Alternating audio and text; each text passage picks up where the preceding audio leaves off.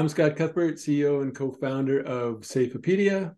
And I'm Gabe Encarnacion, Vice President of BBL Safety. And we're here uh, with Cam Stevens for another episode of uh, Safeonomics. and so, Cam, if you if you're not on LinkedIn, maybe you you don't know Cam, but if you are, you've probably seen uh, his travels as of as of the last uh, few years. So we just thought we would uh, kick it over to Cam to kind of give us an introduction and a little background of his journey over the last few years. So, Cam, thanks, wanna... lads. Yeah. Yeah. So I'm I'm Cam Stevens, based in Perth, Western Australia. Uh, I call myself the trusted voice of safety tech and digital safety transformation. Uh, that came about by you know starting my career. Was first started as a chef, but that didn't last too long. I I moved to become a physical therapist early in my career, and then uh, transitioned my way through health and safety professional roles, uh, traveling all over the world, working in places as remote as the jungles of Papua New Guinea and up in the North Slope of Alaska. And um, in the last five to six years or so, I've been working predominantly exploring emerging technologies and how they impact and can improve the design of work and therefore the safety of work.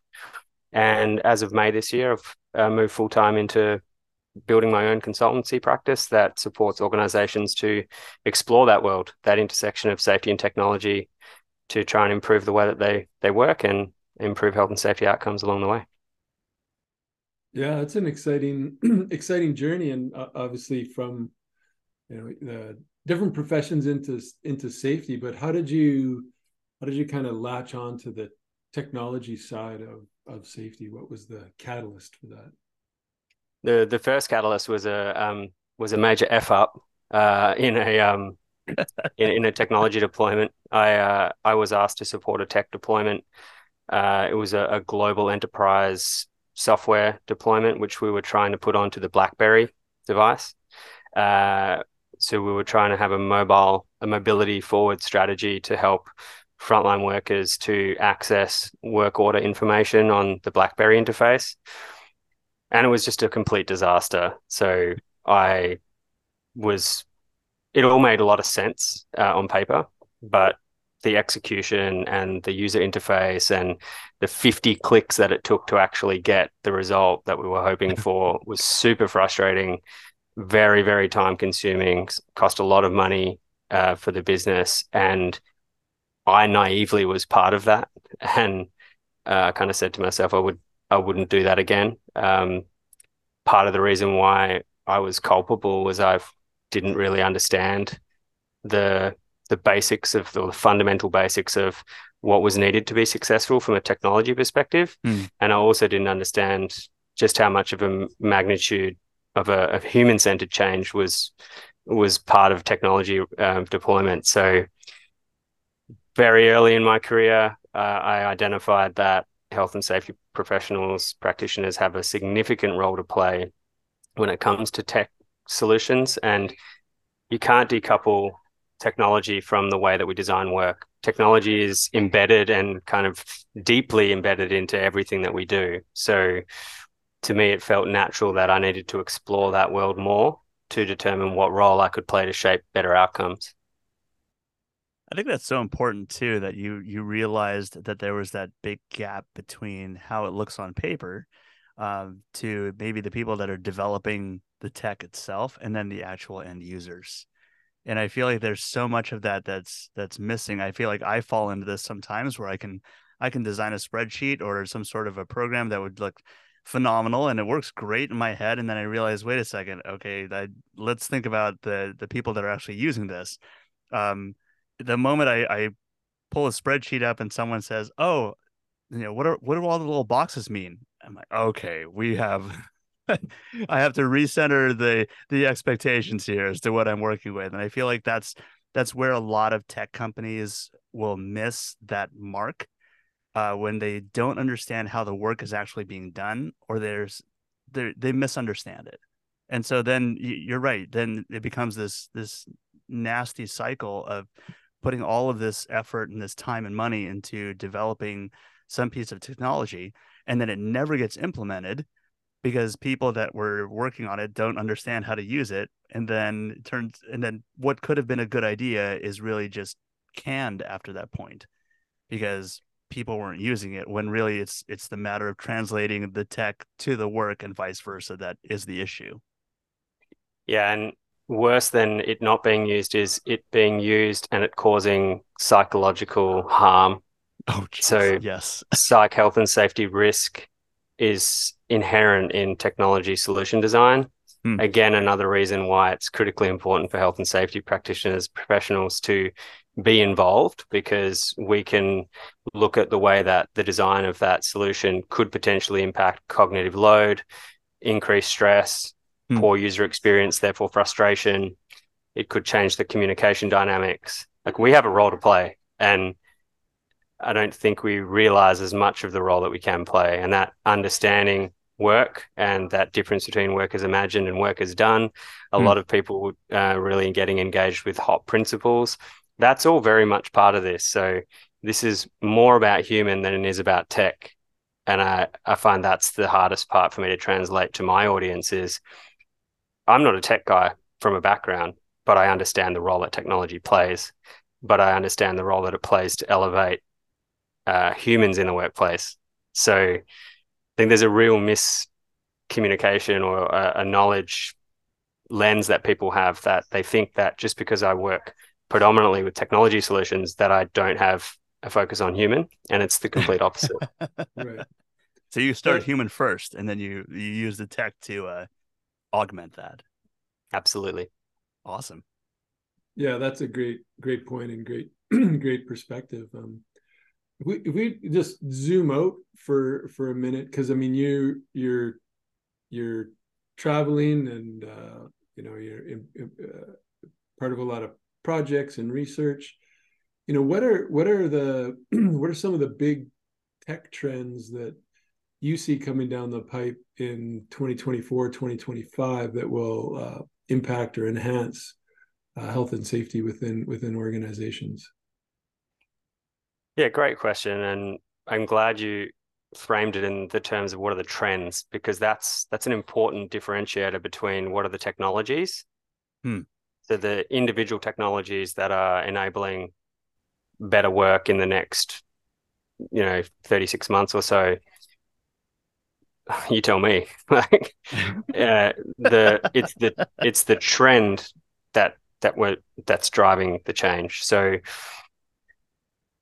without being overly prepared for this chat, what I'm seeing um, is a shift to a real hyper personalization of experience, particularly as it relates to health and safety. So we do a lot of generic information and knowledge transfer about how we want to, you know, train or or support workplaces or workers or teams to understand risk and how to work within the risk frameworks of our business but it's very generic. Um, mm. The trends that we're seeing in technology, which leverage some of the systems like artificial intelligence technologies, uh, mobility devices, so hyper personalizing those experiences. So if I like Google Pixel, I will use Google Pixel.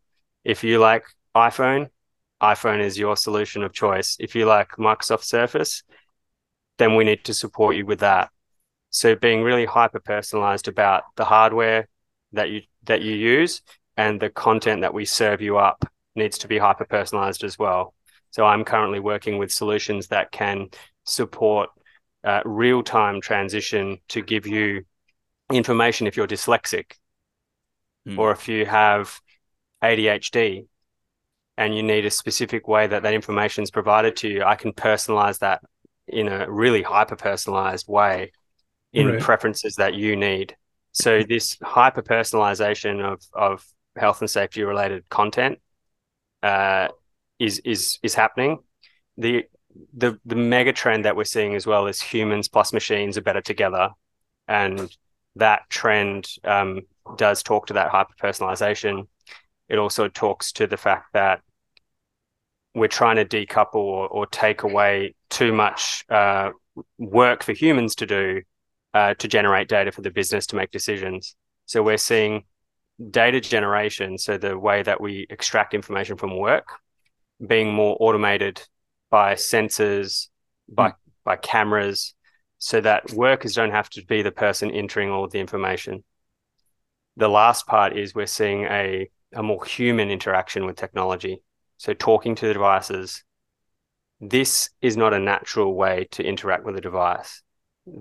We should be walk like looking around, and we might be touching information in 3D space with our hands, but talking, interacting more naturally. That's the the types of trends we're seeing. So hyper personalization, humans plus machines better together and a far more human interaction with technology. They're the, the big trends that we're seeing.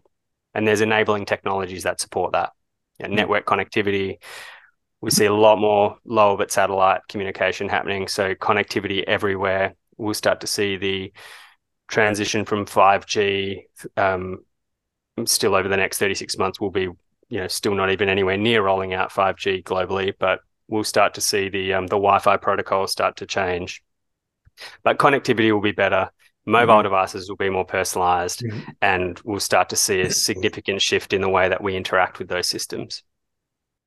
Right. So I want to touch. I want to touch on that that personalization a little bit because I I feel like, um, and I don't know what the solution is to this. It just kind of came to mind where if you're if you're hyper personalizing how people interact with let's say some form of technology or how they're gathering data how do you keep is data quality going to become an issue and how do you keep that from being being an issue if the, if it's so personalized to to so many different you know it, it the three of us uh, or 300 of us could all have different ways that we want to interact with the information if it's personalized 300 different ways could you have issues with data quality so data quality is different to governance. So governance, the governance framework is critically important. Okay. Um, so one of the great international standards frameworks that's good to wrap your head around for this is the ISO 26000 social responsibility standard.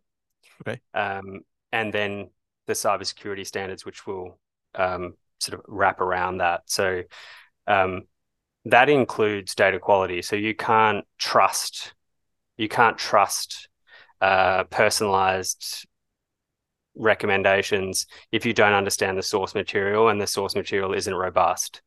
Um, so personalization only happens once you have robust foundations. Got so um, in terms of where do you start to even be able to extract hyper personalized or be able to even move down that pathway there's there's some pretty clear steps of where to start, and certainly understanding the life cycle of data.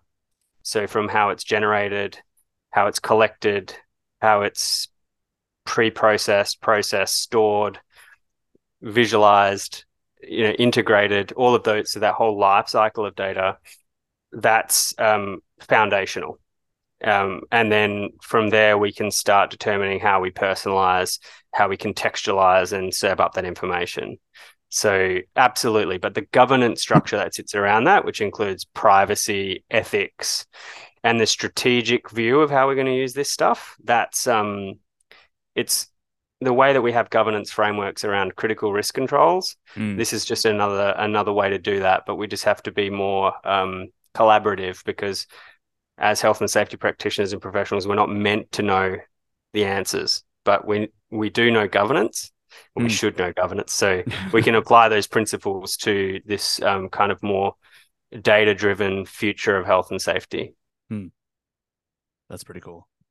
Yeah, so I I think that um, my my experience that I was going to say the hyper personalization. I remember um, working with a company and they were rolling out just uh, like uh, time time clock type devices to job sites and they were all impressed because if you were left-handed and you swiped in it knew you were left-handed and it would reorient the screen and that was the that was kind of the level of of personalization uh, you know 20 plus years ago when when uh, I was working out in the field. But um is the are you seeing the like you talked about a more natural way to interact with technology?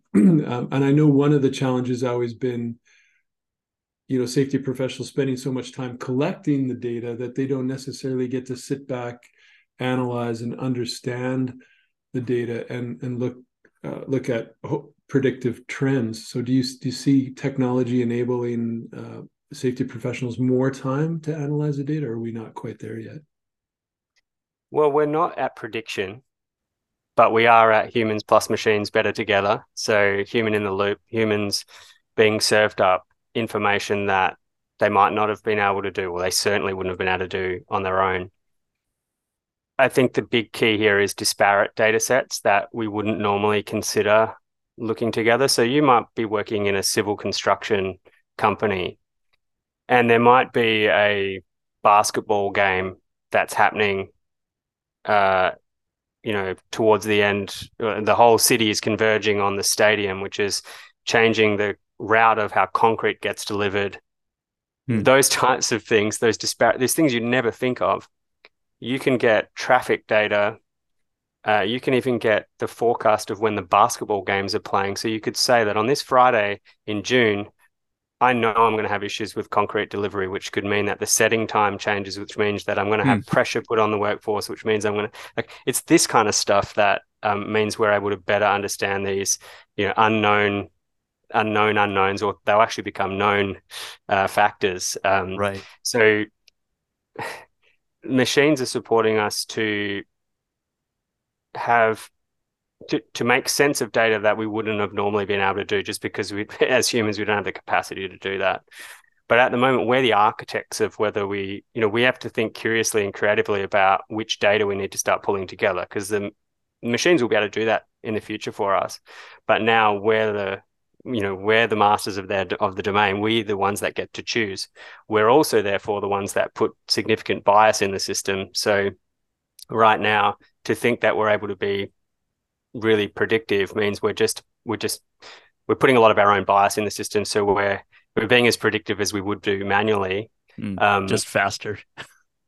Yeah. So which which can you know as you've just described them might be a bit of a problem. The other thing is is um as you alluded to before gabe the data quality isn't good historically health and safety data is rubbish Mm. Like we collect a lot of rubbish. so um, I was listening to a, an interesting insurance related podcast about data analytics recently where they were saying that you can predict, you can heat map a very kind of surface level understanding of roughly if I have, you know, more hours doing this type of manual job, I'm going to get more likely to have a back incident uh, a back and musculoskeletal issue. Yeah, no, of course you are. Um, but we're not we're not at you know really nuanced and antecedent factors. Uh, we're not able to really understand all of those dynamic um, challenges, and we're also unable to do anything in real time because we're just not set up to do real time data mm. management. So we're doing everything from latent data. So you know, we're expecting that we know what happened in a confined space entry from a historical permit audit. We look at a permit audit and go, wow, all of those controls are in place and effective from a piece of paper that or or an electronic permit that happened six months ago. It's like right. what was actually happening at the time. So we're not used to dealing with real-time data. Hmm. Maintenance uh, programs are so predictive maintenance. You know, they get a lot of real-time sensor based information off, off equipment. And we've been able to do predictive maintenance for a long time. We're not able to do that with safety. Is it going to free up safety professionals' time? Not in the short term. It actually should be invested. We should be uh, we should be a lot more hmm. engaged with the data, and it probably is going to take a lot more time for us to crunch through.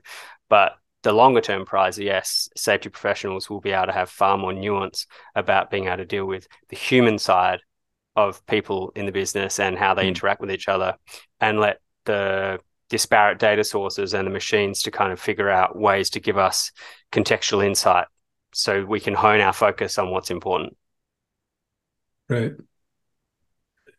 do, do you think um and it may be an obvious sort of question but um you know safety professional skill sets having to uh, evolve maybe more rapidly than than uh, our our our schools and education systems and organizations are able to support only in the specialist domain, only if you need to be a real specialist resource. The the main skill or attribute that is needed is curiosity. Hmm. You know, I spoke at the NSC Congress uh, at the end of last month, and the the call to action was be curious, be curious and build relationships.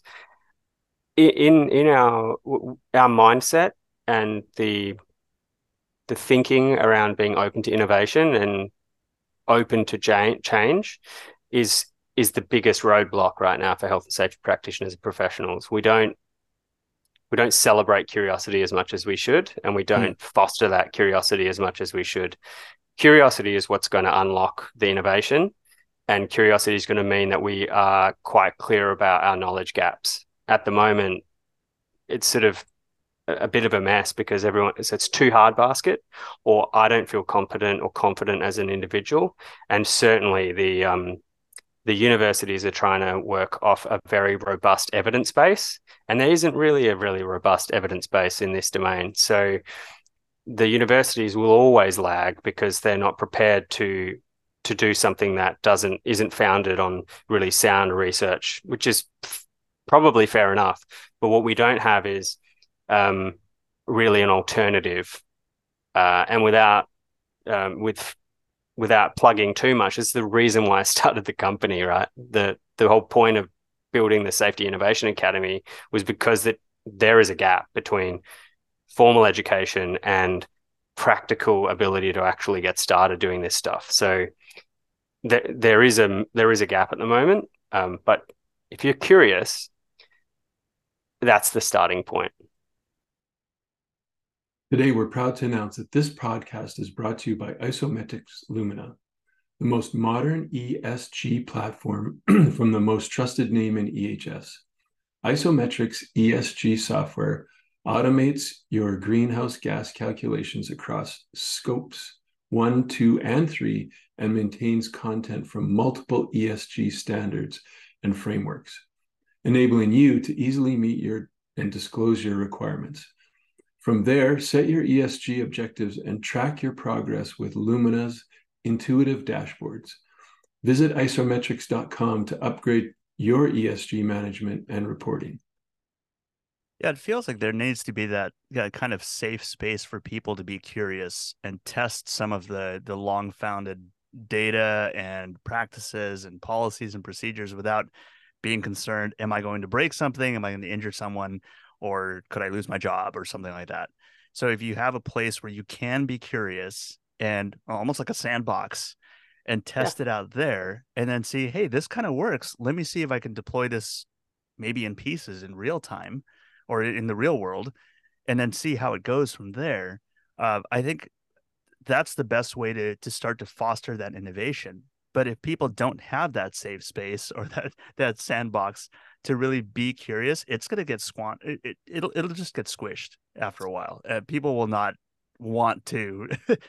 if you get slapped every time you try to be curious and test something out, you're probably going to stop doing that going forward. Yeah, you. There's a couple of, you know, there's so many threads to pull there. First of all, is the response to curiosity and creativity, and trying to do something different is foundational. It's critical, and it is the reason why a lot of this stuff has got nothing to do with technology. It's all to do with our uh, uh, of trust and right. and the human way of what we do.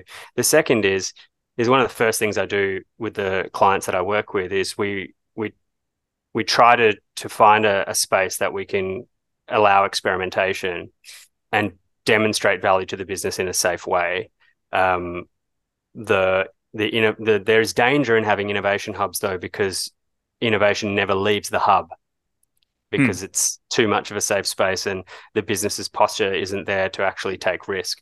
So we have to uh, only establish those types of um, safe spaces with a really clear strategy of how we get out of there. How do we get it into the business? If we demonstrate value and we demonstrate a risk management strategy, let's get it into the business. Otherwise, why are we doing it?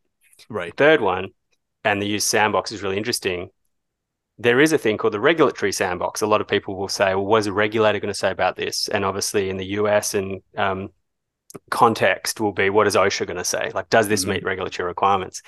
Well, um, the Safety Tech Accelerator, which is based out of the UK, um, they have just been working with the UK regulator, the UK HSE, on the regulatory sandbox, which is basically a regulatory um, safe space to play to test emerging technologies to determine uh, how can we, uh, for health and safety specifically, about how these health and safety technologies can be managed and what are all of the challenges and what is the regulator's response in this sandbox environment so that they can then go to scale. So uh, that philosophy is absolutely a great place to start, mm. but it has to be done strategically. And there's nothing worse than an organization that says, we want to be more innovative. And then they innovate in a sandbox, which doesn't ever get seen the light of day, which is basically like, I'm innovating to look cool and to go to the market to say, look how amazing we are. And the workers basically go, it's a load of BS. We don't see any of that innovation. And we never see that. And they win awards, they win safety awards, they're up on stage talking about how amazing they are, but they actually are not able to be they're actually not able to innovate at all because they're basically just putting innovation over in a in a box and letting right. it stay there. Um, yeah. So there's a significant danger if you don't do it in a more strategic manner. Interesting. That's that's actually a flashback to you know before I even had the idea for Safeopedia, I was on the Construction Owners Association Safety Committee, and they were talking about how they're great at developing best practices, but they really suck at actually implementing them. and and and that was the big challenge was everybody could get together and and you know imagine best practices and and write those big long documents describing how they should all work but but actually implementing them was was a big big challenge. And kind of you know circling back to something I, th- I think i heard you say earlier is that it, it really needs to be integrated with operations in order to be successful in the long term that it's not this isn't uh, safety tech for the safety safety tech and it's not just um, supporting safety as a as a vertical within an organization, but it's how you integrate that with with oper- operations. Did I hear that correctly? Yeah, and I think the for those of you that have heard me speak, I, I always like to re-establish the definition of what is safety tech. Um, most people think of safety tech as the the safety management system software. Um, and they're often the ones that sponsor the talks and are talking about their solutions. So it's often what we see and hear and feel and think about safety tech. My definition in the Safety Innovation Academy is any technology that has the potential to improve the design, the experience, or the safety of work, or and or the safety of work. So the design, the experience, and the safety of work. If we start with any technology that improves the design of work, ultimately safety will be an outcome of that. So if you improve the design of work both throughout the, the the design, the planning, the execution, the continuous improvement, so the whole design of the way that work is sort of ideated and then executed in a business. Um, if you use technology to improve that, then you're more than likely going to improve health and safety outcomes. Hmm. If you use technology to improve the experience of the work, so is the work more delightful? Is the work more engaging? Is the work more fun? Then you're more than likely going to have better health and safety outcomes, particularly psychological health and safety outcomes, because you'll feel engaged with work. You'll you want to be at work, and then obviously technology that directly improves health and safety outcomes. So people and machine proximity that is a a, a very clear health and safety, or it's a, a, a sensor that means that I don't have to put my hand into a uh, you know into a rotating piece of equipment. It's specifically cause and effect, health and safety hmm. related. Mm. So any technology that has the potential to improve the design, experience, and safety of work, where safety is process safety, health, psychological health, safety, and well-being, a catch-all. That definition of technology means the air conditioning unit in my cab of my truck is a safety technology because it's improving my conditions, my experience, and my ability to concentrate. Uh, yeah. So if we broaden that definition, then it means that our customer base uh, is far broader. It's the whole business, and ops and maintenance are far more engaged because they're like, I want that. I want anything that's going to improve right. my maintenance strategy. I'm in. Um, right. So it's not just seen as you know safety when they're looking to support these technology solutions are helping improve the way that work is performed, full stop. Um, and that might be more efficient. It might be more, yeah, more productive, and ultimately better all around, safer, better. So, right. tech for better work, ultimately. Yeah, there was something with that too that you you mentioned early on, even about being curious as um, as a key part of of innovation and advancement for for safety professionals, and then now you're talking about uh, broadening that definition of technology as to anything that's going to improve the quality of work. What I like about that too is that um, it does not it's not hinging on how big of a of a company you work with or how big of a budget you have, you can find ways, even as a small company or even as an individual safety manager, like just an army of one, that you can you can build these things in yourself of being curious or of looking at at the quote unquote technology that is in your that is currently in your your workplace not anything new that's being added but see how do you improve the quality of the work or that work experience so, I mean, we, we talked early on, even before we started recording, about practical application of technology. And I think one of the barriers that a lot of people will have first is that when they see the price tag on, let's say, a new a new system or some sort of of, of equipment, there there's this immediate feeling of just oh we don't have the resources to to apply that, or you know it, it's too expensive for us. But it sounds like a lot of this can really be applied even uh, regardless of the size or the budget of the company. So, what are some of the things that you've seen with the application of technology that has applied even to small to mid-sized businesses and and workplaces that maybe don't have those multi-million dollar budgets for for safety initiatives? Yeah, I mean, Oh, this the answer to that question comes down to what's the problem that we're trying to solve. Hmm. Um, most organizations jump straight to what technologies exist that I can use to try and improve my work. Um, well, first of or, or just to to use because hey, we need to use AI because everyone's using AI. So right. Um, so I'll give you an example where you might not think that this is technology at all. Um, but I was working in a library, and the um the basically they were getting lots of um, musculoskeletal issues with um, you know reaching and and bending down low and all this kind of stuff.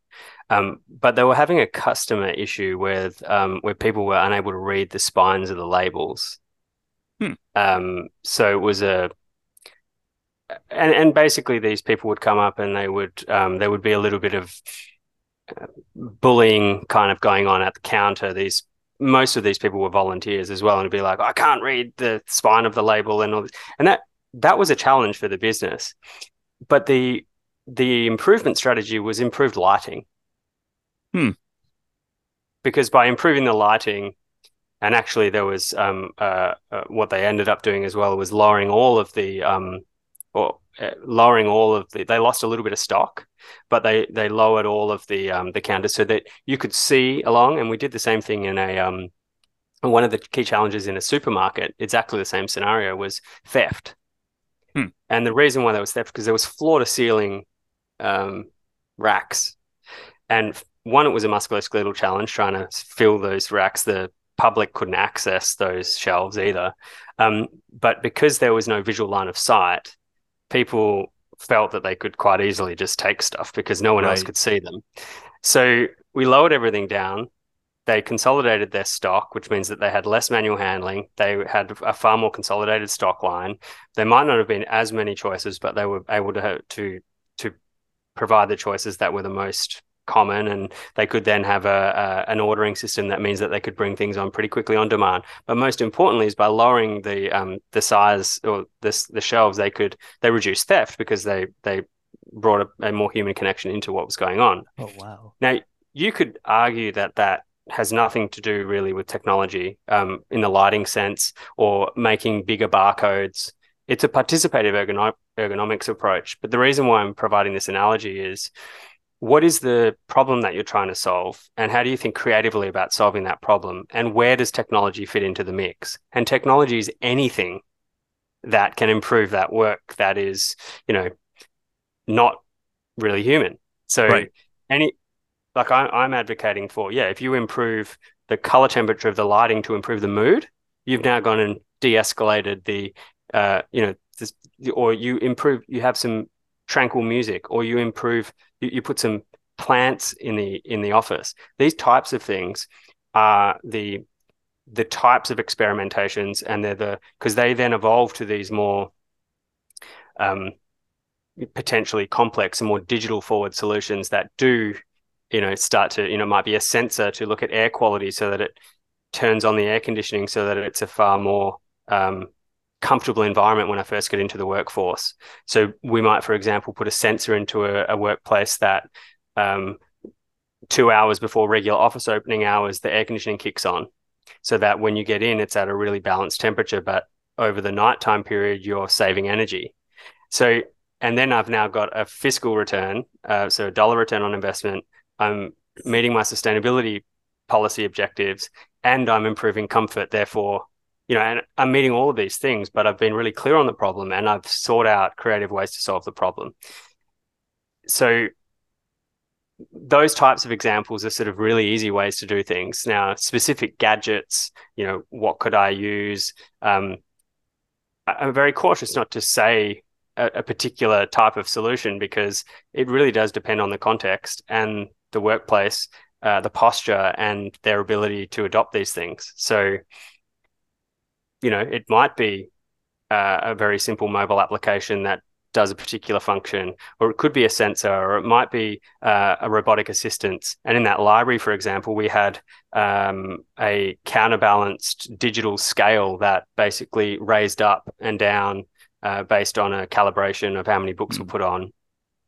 You pop the scan the book into the scanner, and it automatically had RFID capability and ultra wideband Bluetooth, so that I could determine where all the books were in the uh, in in the library and as a total combination of lighting, sensors, some robotics, all together improved. Now, incrementally, uh, if you looked at the totality of that, it was probably a reasonably expensive exercise mm-hmm. when you looked at it. But the total experience of that library, and that library ended up winning awards for better design and all these things. There's yeah, there's many ways to start, and you don't have to have a significant budget. And you know, I, am saying that something as simple as lighting is safety technology. I, love that too, because uh, one of the things that I, I remember one of my early experiences in, in getting into safety, and I'm on more on the uh, the PPE side, and uh, I remember I had a a manufacturer come to my office and say, "Oh, we have some really neat new technology on this safety vest." I thought, okay, this is what is it? And I thought maybe it was going to be something like RFID or some sort of stuff like that. And they said, no, we've we've uh, we've added an extra pocket on the vest. And I thought, are you kidding me? Like that's that's the tech that you have now. But then the more they talked about it, I realized, okay, add, adding that pocket actually for the worker was a huge level of convenience. It, it was um, just the placement of it, the fact that there was more places to store things, was actually that, as you're saying now, that improvement of the work experience, even with something as simple and low tech as a uh, as a pocket. Um, and so I, I kind of poo pooed that for a long time, but now realizing that wow, that actually is a, a legitimate improvement um, and an application of a technological solution that's something as basic as a pocket is super helpful. Um, and then later on, when they announced that they had a new type of vest that had no pockets, I said, okay, well, I can't keep up with you guys. You're, you're just innovating way too fast here. it's too well, much. I am not sure about the pocket, but um, I, def- I, definitely think you know something like a, a new, uh, you know, a good innovation from a technology standpoint in the PPE market, for example, was going for the thermoplastic toe uh, on a steel cap mm. boot. Yeah, which um, you know drastically changed the comfort, the weight, the frustration of going in and out of airports, all of those right. things. Still in the US, you get to take your shoes off for every, everything, but you know, in the in the real world, you get to go through the scanner and actually wear your shoes. Um, but those kind of things, um, yeah, they are a tech, they are a techno- technological solution, albeit at a nanomaterial or um, you know, so, so technology can be thought about in different ways. Right. Um, but certainly there are um, very you know, maybe people are listening to this going, you're loopy. Um, this is going a little bit off.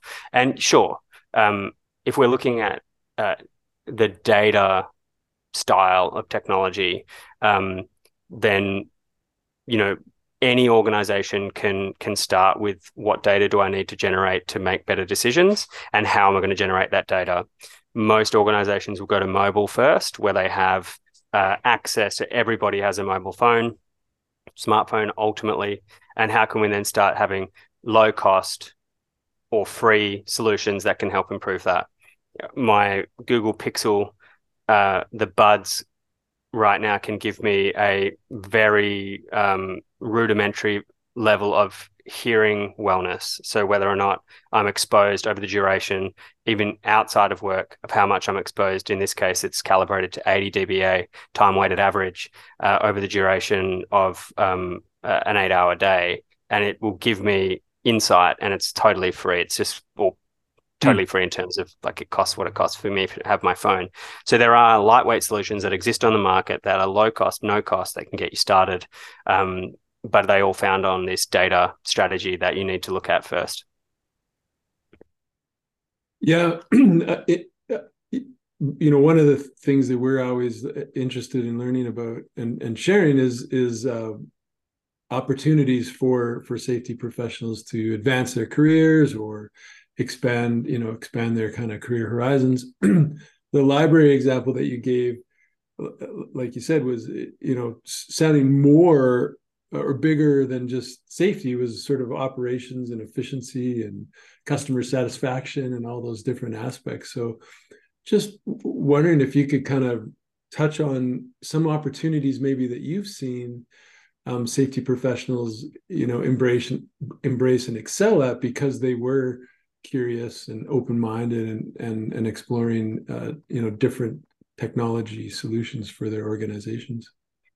Yeah so the human-centered design philosophies and customer experience and service design is where health and safety professionals can excel without even realizing they're good at it hmm. um, so this whole concept of work as imagined, work as versus work as done, being operationally curious, understanding work as it's performed, those types of things um, are where health and safety practitioners can unlock significant value for an enterprise. We talked about hyper personalization, and particularly when we're coming to uh, hyper personalization through the use of the artificial intelligence solutions that exist. So, leveraging natural language processing for you know, language context or la- real time language translation, those types of things, hyper personalized. What a health and safety practitioner can do is effectively understand the personas of the business, develop a mm. service blueprint. How do we interact or how do we do activities at work? And what do each of the personas within our business need or what is their profile? So, for example, a subcontractor that is only on your site for uh, one hour a month, they would have a persona. They would have a uh, basically a, a, a background and a and you could a, a, typical kind of example of that type of profile, that user profile. Uh, an employee that works in finance in a business will have a particular type of profile. They might like working with numbers. They might like um, very strong governance. An engineer might like very uh, planned and methodical, or you know they might like to work with three dimensional data. You might then have um, a trainee that works in your business who has a different type of persona. You might have neurotypical or a Spanish speaking workforce, or you might even employ people with physical or cognitive disability uh, or different types of user profiles that will be in your business.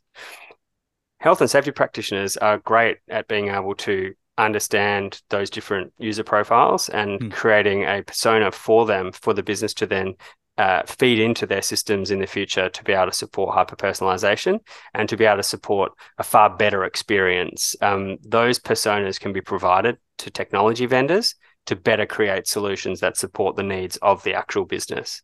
So there's a, a no technology way to get started to then really help uh, improve the way that technology can be brought into the business and be really sustainable and effective. I think that that goes back to your original point of even understanding the problem that you're trying to solve. if, if you understand the people that are working in in your organization and how the organization runs that is part of of determining the issues that need resolution so before you as you said before you jump into the the newest shiniest coolest thing that people are talking about well start to see first do you actually need to deploy that or is it actually going to uh, could it possibly even make the problem worse? Um, if you understand what it is you're trying to solve by understanding the workers that are there and as you said even like those those personas those profiles just having an understanding of the of the business and of the workers i think that's a great place to start.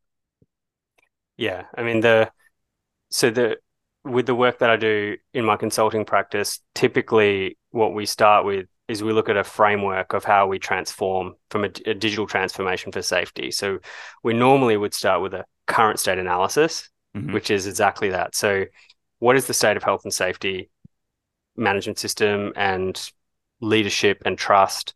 What is the current state of technology in terms of its adoption? Like, what do people think about technology? How much do they use it at home? How much do they use it at work? What's their sentiment related to that? What are their preferences? But then the next is what is a vision? So, you know, it's all well and good saying, well, you know, this is current stock, but like, where are we heading? And what is the North Star for the business? And and then you might have a really visionary organization and a very uh, you know old school or um, rigid and and hierarchical you know structure and uh, embedded practices and there might be quite a disconnect between the vision state and the current state therefore the right. ability to get there is going to be quite significant um, so getting a clear understanding of what it is that you where you are and where you want to get to and we haven't talked technology at all. Like right, right. That's that's nothing to do with technology. Once you understand that, and then you get really clear on then what are the what are the problems and and what is our vision to solve these types of problems, then you can start exploring the technology solutions which is why when you say, you know, what are some examples? It's like, it's kind of not relevant if I give you an example. I can give you an example, but it's not necessarily going to be helpful takeaway for people listening to this webinar because it might not be contextually relevant at all for them and it might not right. suit their vision and it might not suit where they're at. Now, some organizations can't, they're paralyzed to, to, to get into technology enablement because they haven't worked on the foundations, typically with our trust and leadership. So you don't, you know, you may need to spend a lot more time there and it might take several months, weeks, days, years to get prepared to be able to change. Um, so that change inertia and there might all be a bunch of other change going in the business. So that change fatigue or the the mm-hmm. paralysis that people have means that you know without that current state analysis, future state vision, and understanding of that linkage between those two, yeah. But the the role of the safety professional is to me very clear, but to safety professionals, I don't think it's clear at all. They're like, what am I supposed to do? How do I get mm. started? Um, so that's you know there's an element of boosting your digital literacy to feel a little bit confident. Um, but I don't think that it's um, you need a lot to be able to realize that you've got a huge role to play in the preparation and the change management and the understanding of how to determine whether these things will be successful or not. Because the technology teams aren't doing that; they're right. not doing that at all. Um, right. And the highly, highly paid consultants are, but they're just basically trying to jam their approach to your business because they've got a, a you know a playbook and mm. um but i think there's a lot that a lot that we can do to mm. to get started. That's that's really really good advice. And i think that um like you know in in our travels we hear uh, safety professionals being frustrated that they they kind of get shut down before the conversation gets going about um, uh, exploring or implementing new technology. But it's probably because they're jumping ahead to the to the buy decision without without doing that fundamental groundwork in order to kind of articulate the the message and the value that they they probably intuitively see you know in in their in their heads but have difficulty uh, describing or convincing the rest of the organization that it's the the right thing to do at that mm. at that time. So, well, that was one of the reasons why even uh, Scott, like we we went and started Safeonomics because there was this intersection that we saw between safety and and business and trying to see how do you bridge that gap and what is the role of the safety professional in that. And really what it comes down to i think is that a safety professional is in a great position to be a translator for multiple areas of business from the c suite to the line worker to regulatory bodies. Uh, they're they're in a, a great spot that you can jump to to any of those and learn to to really understand how the business works because you have access to so many different areas of the company um, mm-hmm. and then you can build trust in all those different ways so then when someone comes in and says we're going to deploy ai in this company it's the safety professional can step back and say wait a second I, I understand the the problems that are going on right now. Maybe this isn't the right tool to deploy, but let's look at how people are actually working and then start to be that voice of reality in a sense between all the different functional areas in the in the organization. So uh, I, I love that we started the conversation talking about even curiosity and i think that that's a huge superpower for a lot of safety professionals to be able to be curious about how management runs things. How does a how does a welder do their job and and can you communicate that between those two very opposite ends of the spectrum within your organization? I think that's really where you start to be able to pool those bits of information and come up with that answer or come up with that definition of what is the problem we are actually trying to solve. And then if the safety professional is bringing that up they are in a much better position to actually implement those uh, the correct tool and actually get some real world results by implementing those. Yeah, and if you if you go to the the concept of safe economics, is that it? Yes. Um, and you're wanting to, which is in my mind, it's about how do you demonstrate the value. Um, right. the, the value proposition is how well you can architect a solution to solve a problem. Now, a lot of the time that you're trying to demonstrate return on investment for safety technologies is dollar return on investment. So, how much money, how much time, you know, how, how much can I save to, or how much is that dollar return on investment going to be?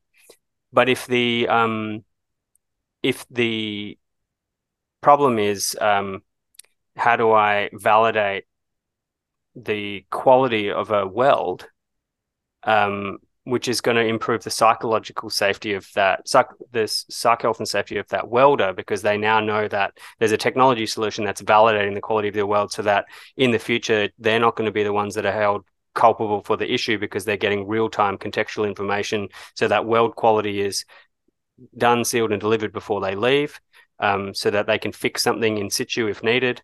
Something like weld quality something like um, if I go and implement a million dollar software solution, the metrics might be well, how often is it used?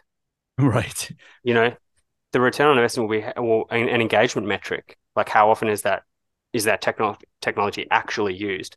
Um, it might be how much of a percentage of my risk information is real time. Hmm. It might be how often does a uh, how often or in what format or in what context can a supervisor have a safety interaction in real time because they've been facilitated with a platform to do that? Those types of um, trade offs, or they might not actually be specifically linked to a dollar return, will be a value return for the business. So I believe that technology has the ability for us to scale our impact and scale our value proposition. But we have to be solving a clear problem. Right. So if we can articulate the problem and we can demonstrate how we're we're making sense and solving that problem in a more meaningful way for a business, then we can basically look at that economic value proposition and say back, you know, we actually, you know, we're, we're providing value to the business.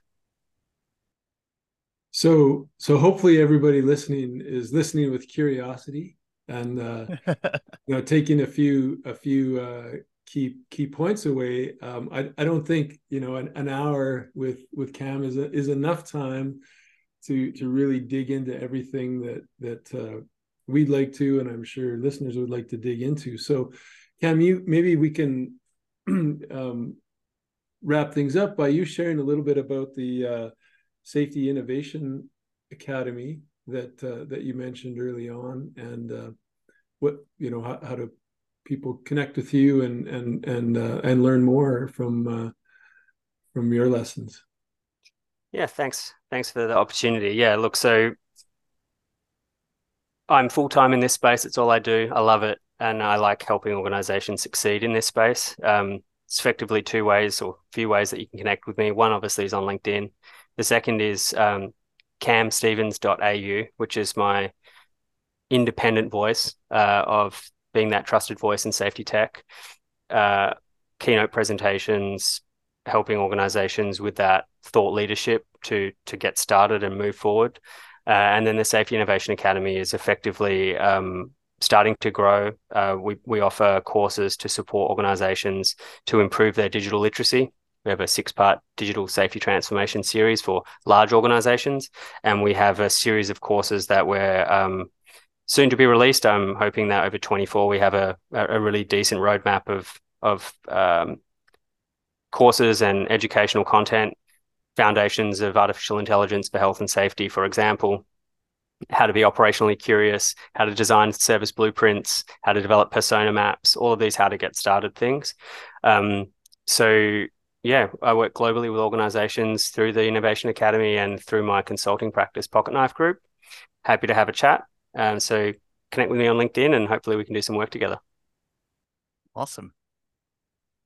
Yeah, that's that's great. I really appreciate your time and I know we had some some struggles lining up a time that worked uh, worked for everybody, so I'm glad we could finally get this in the in the calendar. And uh, yeah, really have enjoyed watching your journey, and uh, and again, really appreciate you taking the time to uh, to speak with Gabe and I today. Thanks for the opportunity, gents. Take care. Have a good evening, and I will go and have a coffee because it's morning here. Sounds right. good. Thanks, Thanks, Cam. Catch ya. Bye now. Yeah. Hey, thank you for listening to today's podcast. Really appreciate your uh, time and attention. And just want to give a special shout out to IsoMetrix, our sponsor of today's podcast. If you're looking for ESG software or EHS software, please visit isometrix.com. Thank you.